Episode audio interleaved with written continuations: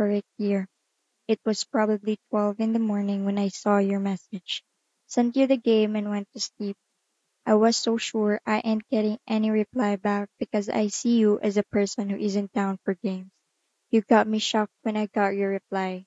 I even replied two hours after you sent it because of signal problem.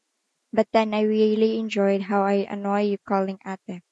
It was also my first time being called a bitch by some random stranger I met online. But then I couldn't stop talking to you because how I enjoyed our conversation. There was really no game happen on that day because probably you suck at it. Anyway, all I know is that I felt really happy talking to a random stranger.